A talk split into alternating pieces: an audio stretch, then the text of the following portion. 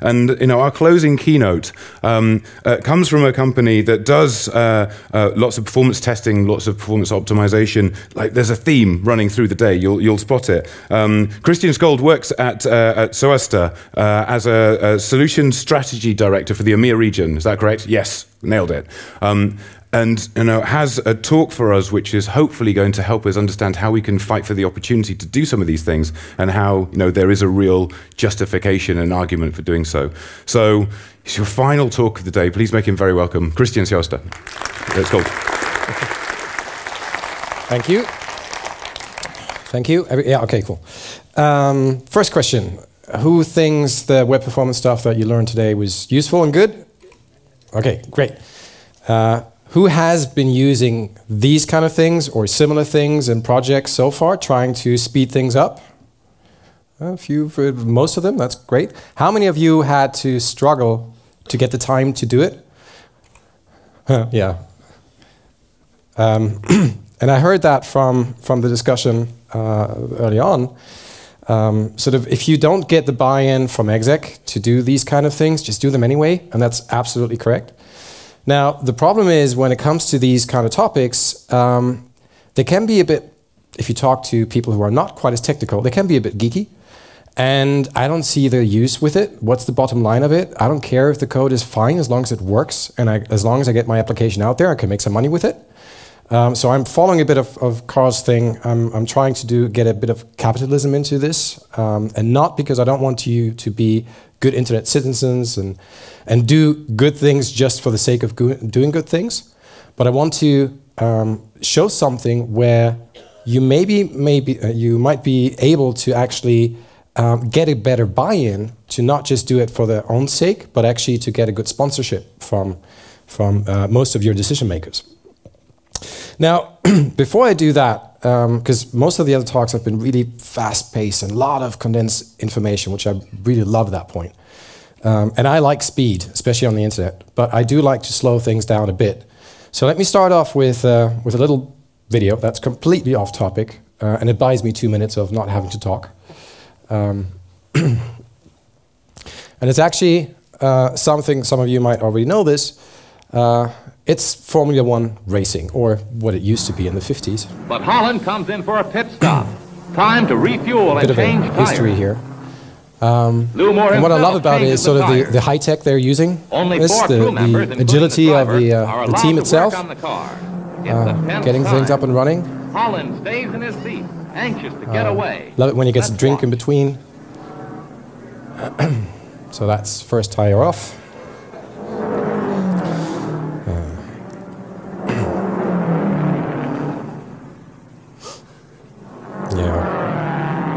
Windshield cleaned as well.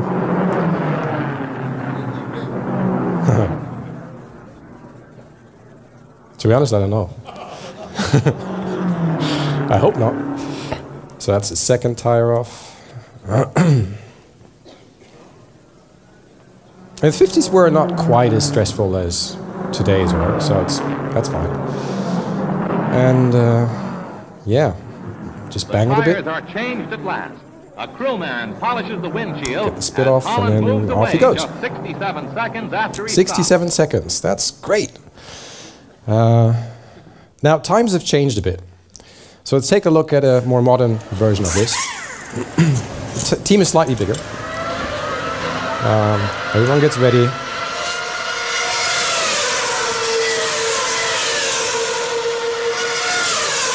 Uh, just watch careful. Yeah, don't blink. Oh, you missed it now. Yeah. Okay. So that's four tires uh, in just over 2.8 seconds, something. Um, now, why do you think there is such a big change in those last 63 years? He didn't get a drink. That's true. He didn't get a drink, probably because he's got his drinking bag somewhere there and can sip it straight away. Uh, but why, why is it so different now? MTV. MTV, yeah. Uh, like that? Exactly. Money. It's not because they can do it. I mean, it, it, to be honest, the first one was pretty amusing, right? So why not do that one? It's money. The first the, the winner of the first race got a prize money of 56 uh, $57,000. Now let me just cheat. The, the winning team of the 2013 series got $98 million. That's a slight change. Um, so the speeding up the tire change by a factor of 20, that makes sense. And again, it's not because they want to be good citizens. I'm not saying that Formula One racing is not good citizenship. I don't see it, I don't understand it, but um, it's all about the money. It's not about the money, money, money. We don't need your money, money, money. Yeah, it is. It is about the money. Um, and everything that you do here is also, in one way or other, about money. Uh, even if you work for, and I, big hoorays for that, even if you work for an NGO, at the end, uh, you're trying to get a service out and you need some kind of backup on that. You need some backing money for it. If you're working for a, a retailer and someone who tries to sell something, try, someone who tries to put news out there so they get a lot of traffic on for the ads, whatever it is, there should always be a business case behind it. Now, the question is what is that business case? And why do you need to know about it? Well, first of all, web performance is important because speed sells. If speed sells, revenue goes up, um, the cash flow goes up. If that happens, you can invest more, the IT budget will grow eventually, and that will then eventually also pay your salary.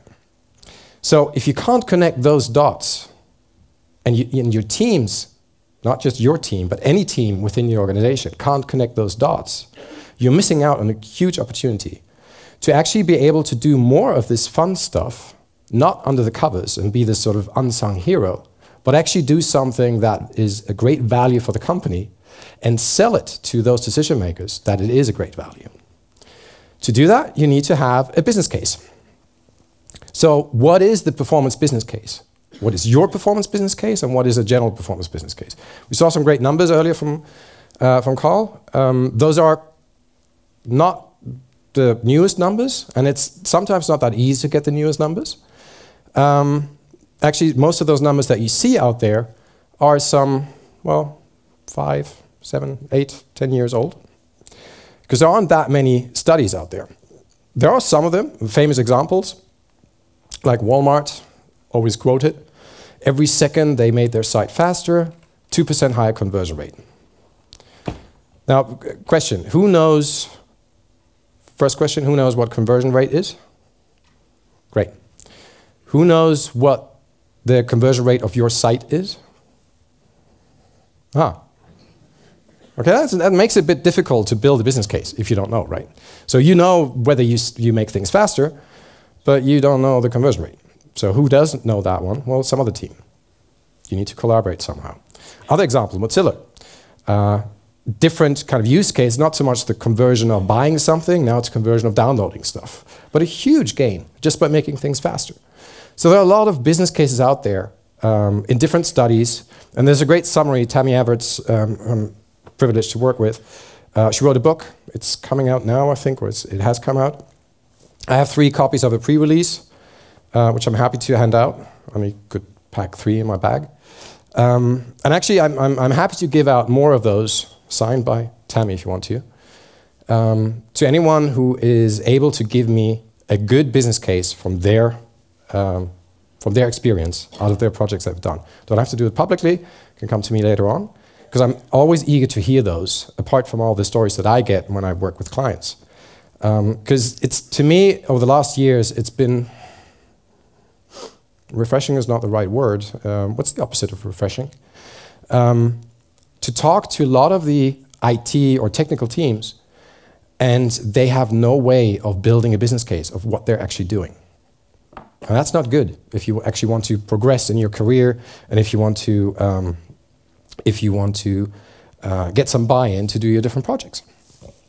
Now, there are also some um, cases where sites speed up like mad. They've done a really good job in speeding things up. And they try to build a business case around it. Like this is an example where the, uh, the load time actually went, went down from 9.5 seconds to 5.5 seconds. So about a 42% uh, better performance at that point. And Uh, the business impact was zilch. There was no change in the user behavior. There was no change in the number of ads they delivered. Not statistically significant, let's put it that way. Um, and obviously, the whole team is like, what the? Uh, you got to be kidding me. We put all this work in, and now everything is faster. All the stuff that we read in studies and we went to Velocity Conference, it's just bollocks? No, it doesn't make sense. Well, the problem in this case was they didn't really look at the right timer. So they looked at DOMContentLoaded out of Google Analytics. And Google Analytics uh, documents what they put into this timer, or what this timer includes, and you might be able to spot what the problem is. Style sheets and uh, images and subframes may not be finished in this timer. Now, if you have a news site with lots of ads and, and, and iframes and style sheets and all that stuff, this timer is completely useless in regards to user behavior.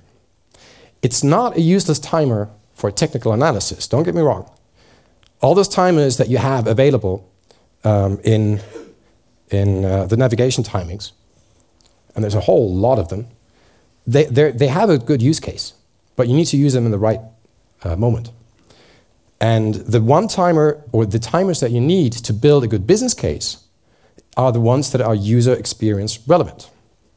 Now, the DNS lookup might be user experience relevant if it just fails and it's really bad. But in normal circumstances, the correlation between the DNS lookup and the how fast can I move around it, it's not that significant. Other timers, like the above the fold time or the time to first, eh, whatever your site is doing, time to first tweet, time to first uh, to display the hero image, time to login screen popping up or login dialog popping up, those are much more important. And you need to define which of the timers are important for your specific use case. Like we had a client, um, again, sort of a new site, and they figured out that the time to first scroll was an important timer for them. So it, it's hard to see when you have lots of ads on there, um, which one, when is everything loaded? They're loading ads asynchronously, so is that a problem or not? Should we be doing it? Should we not be doing it? How do we know if a user actually started to engaging with the content that we have? And the timer that they used was time to first scroll. So the soon someone starts scrolling down and actually starts reading the article, that's a good indication to that they're starting to engage with the site. And that one had a very good correlation to the business success. So in that case, ads delivered or session length, number of pages people click on. Um, so what about uh, what about the business success metrics in your organization? What is it that you're trying to achieve in your with your application that you're working on? The code change that you did, the the, the great animation uh, using transitions or not, everything that you're working on. What is the actual business meaning behind it, and who defines those? Well, it really depends on which part of the teams you're talking to. Um, and typically, I, I would divide them into these kind of four groups. And depending on how your organization is built, it might be merging a bit. So you've got DevOps, not the different ones. But let's assume we have these kind of four different building blocks, big building blocks of an organization. Line of business might be the product owner or product manager, or um, in, in German we call them um, Streckenverantwortliche. Um, so any anyone who sort of decides what the click path should be and what we should be selling and, and tries to optimize those kind of things. Not from a visual point of view, just from a use case point of view. Then also we, we have marketing. Who, who loves marketing? Huh. Uh, let's flip this around. Who, who doesn't like marketing? I just want to check that you're still awake. Okay, good. Um, and it's that's bad. Marketing is great, and not the not the ads that uh, get fired, but your marketing team is great, and they're your biggest assets when it comes to this topic, because it's so easy to persuade marketing how important performance is if you put the right figures into it. To do that, you need to speak their language. Don't start with, uh, I think we switch to Brotli instead of gzip, that will help. No, just don't.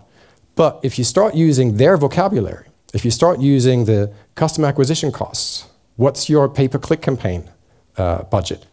What is your cost per lead? How do you, so all these different words that they use within their KPIs. Same with line of business. Do you know the KPIs of line of business? Of your line of business? If you don't, ask. Because it helps you to communicate with those teams. And if you, if you know what language they're using, you can translate whatever you're trying to achieve into their language. That's much easier than trying to teach them your language. Because to be honest, our technical language is much more complicated than what they do. Um, and once you've done that, then you can start building the blocks of winning them over to the light side from the dark side. Um, marketing, marketing campaigns. Um, they're not cheap, especially for big brands. They spend a lot of money on that. Smaller brands still spend a lot of money from their budget. Um, and they very often they outsource microsites or the whole thing to agencies. You get the result back. They pay a huge fortune on pay-per-click campaigns, buying traffic to come onto the sites, the Google ads, the banners, etc. At the end, they do an analysis: was this campaign successful or not? And yeah, it was. It was pretty good. It was. It was really worth the investment. I had a look at one of those campaigns, the um, the landing site for a mobile campaign, and I named that a mobile campaign because I found the link, the sponsored link on Google while I was googling on my uh, iPhone. I clicked on it. It took a while for the site to load. Why? 25 meg of images uh, and a responsive site, non compressed. So just running that through a very simple, and not even going into the fancy and really cool stuff that Toby does, just simple compression of the images, cut off 21 megabytes. I'm pretty sure they were very happy with the result of that campaign because a few weeks or two months later, it said, Thank you for this great campaign and all your contribution and everything. Thought, you don't even know what you missed out on. Now, if you start using, um, looking at those kind of um, projects they're running, and you start collecting the right data, you can actually back all the things up that you want to change based on a good business case. First of all, you need to collect the data. So, how fast are we now? I do a change. How fast am I then? What is the business metric that I want to compare it to? Let's say conversion rate or, or number of downloads, or a very simple factor in, uh, in marketing, just the bounce rate. That's the easiest one to, to track, and it's one that speaks very, uh, is, is easy to explain. So if you have these kind of numbers, let's say you've got a bounce rate, uh, load time of 4.3 seconds, and that's a bounce rate of 38% with that load time. Now the problem is with 4.3 seconds, and you communicate that to, to your marketing team, the mind, when you say, when you give one number and that's the average, the mind thinks of that number as a very slim kind of distribution. That's just how we work. So yeah, 4.3 is pretty good. There might be a few people who have three seconds, maybe some who have five or six seconds, but in, we're pretty good in that one. So why should that change if I can change the load time by 300 milliseconds, 500 milliseconds? Why should that be such a big change in the bounce rate? Because to be honest, I don't, I don't even notice it. I'm, yes, I'm a bit older, but um, if the site loads 100 milliseconds faster, I'm not going to react differently. So it's not about those 100 milliseconds around the average or around the median. It's about the whole distribution of the load times. How many of you have a site that loads just about as fast as in Melbourne 2013, so about two and a half, two and a half, three seconds? Or you think it loads about that one? Okay, um, how many of you have a site that loads like the 1950s, 67 seconds? How many of you have no idea how fast your site loads? Because number of hands didn't go up. Um, so the ones that said you have no idea what the site loads, that's cool. All your others, you're wrong. You do have, you might have a site that loads within three seconds, but your site also loads within 67 seconds. Because it all depends on where you are as a user um, what kind of connection you have, what kind of browser you have, what's happening on the site. So even if the median is around 4.3 seconds, the distribution is always a shape similar like this, a log normal distribution. So you have a high amount of people within a hopefully narrow time frame, and then you have a long tail. And this long tail is very important to not neglect because that's where people really bail out because they're frustrated. If you take such a, um, a data set, and you can very easily collect that data set from, from your data as well. If you take that, such a data set and you correlate it with a bounce rate, So basically, like a multivariate testing. If someone had a session length or load time of two seconds, how many percent of those bounced? What about five seconds? How many percent bounced? What about 10 seconds? How many bounced? And you lay this one over. Now, all of a sudden, even for marketing, I hope for you as well, but even for marketing guys, it becomes apparent how the speed influences the user behavior. And you can overlay this same thing with session length, conversion uh, rates, number of downloads, whatever your business metric is that people are looking at. Once you've done that, then it's much easier to talk about well, if I shave this off, if I make this change, if I introduce uh, HTTP2, if I compress those images a bit more, um, then I will hit a lot of people that are on the far uh, right side from you will move over. And if they move over far enough, they will not bounce anymore. Now, this shift is not a, it's not a linear shift. It's something that looks more like this. So you're shifting over the mountain a bit. The actual medium load time might just shift over by 200 milliseconds or so. But the, the core thing is that on the far right hand side, you're capturing many more people. Just like with the accessibility topic, um, the, the overall percentage is highly underestimated with, by a lot of people who need an accessible website. They think they can just dismiss it. The same thing is with slow performance in a fairly fast website, they just dismiss it. A few years back, and I believe it's like three years back, the um, uh, 20% of the German internet connected people still had a dial up connection. And people don't think about that. So try and make your marketing team, for example, or the line of business team, open up your site and throttle their bandwidth, or introduce another 200 milliseconds, 500 milliseconds latency, and ask them if this is still a good experience.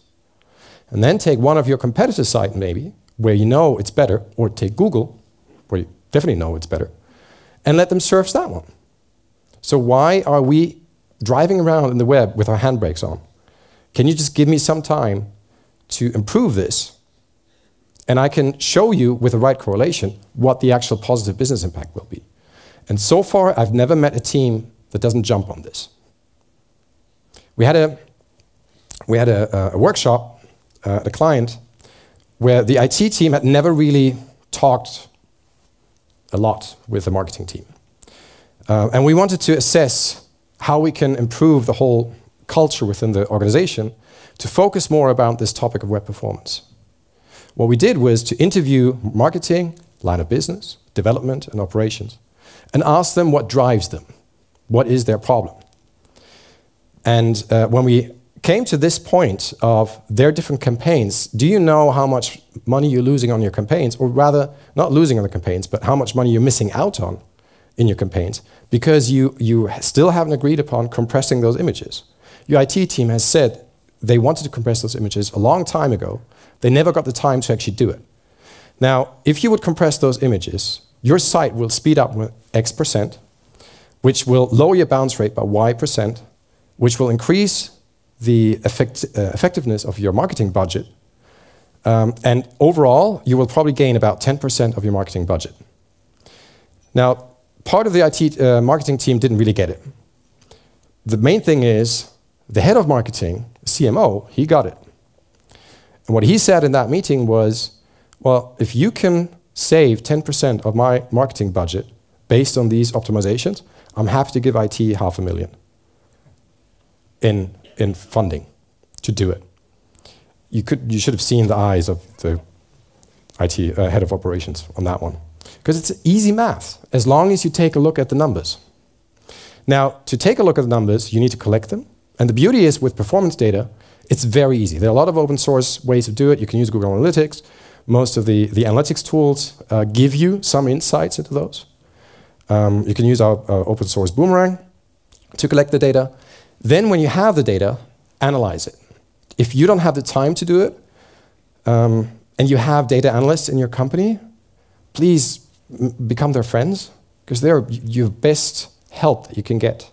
And typically, they love this kind of stuff because it's a new data set they can play around with and find correlations. And so far, we haven't found We have not found a business metric that doesn't have a strong correlation to the performance aspect.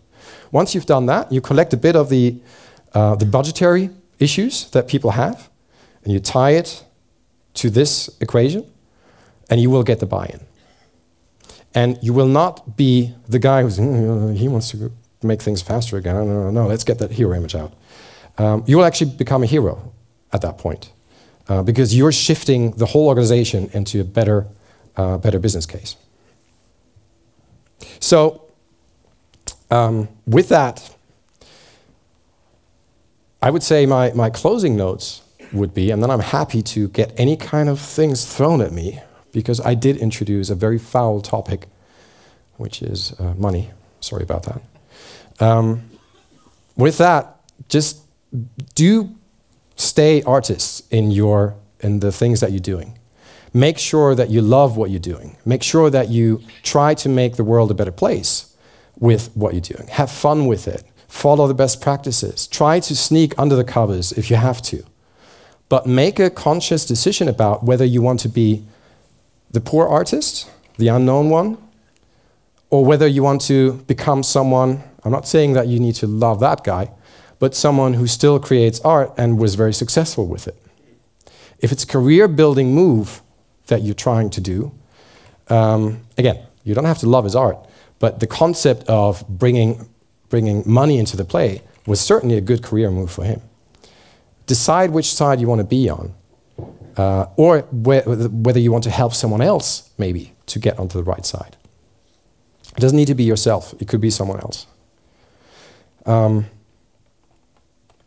so, yeah, that's basically um, my short talk about guys, look at the business cases, become business analysts, become business consultants, not just technical consultants, because then you will be able to make your company change.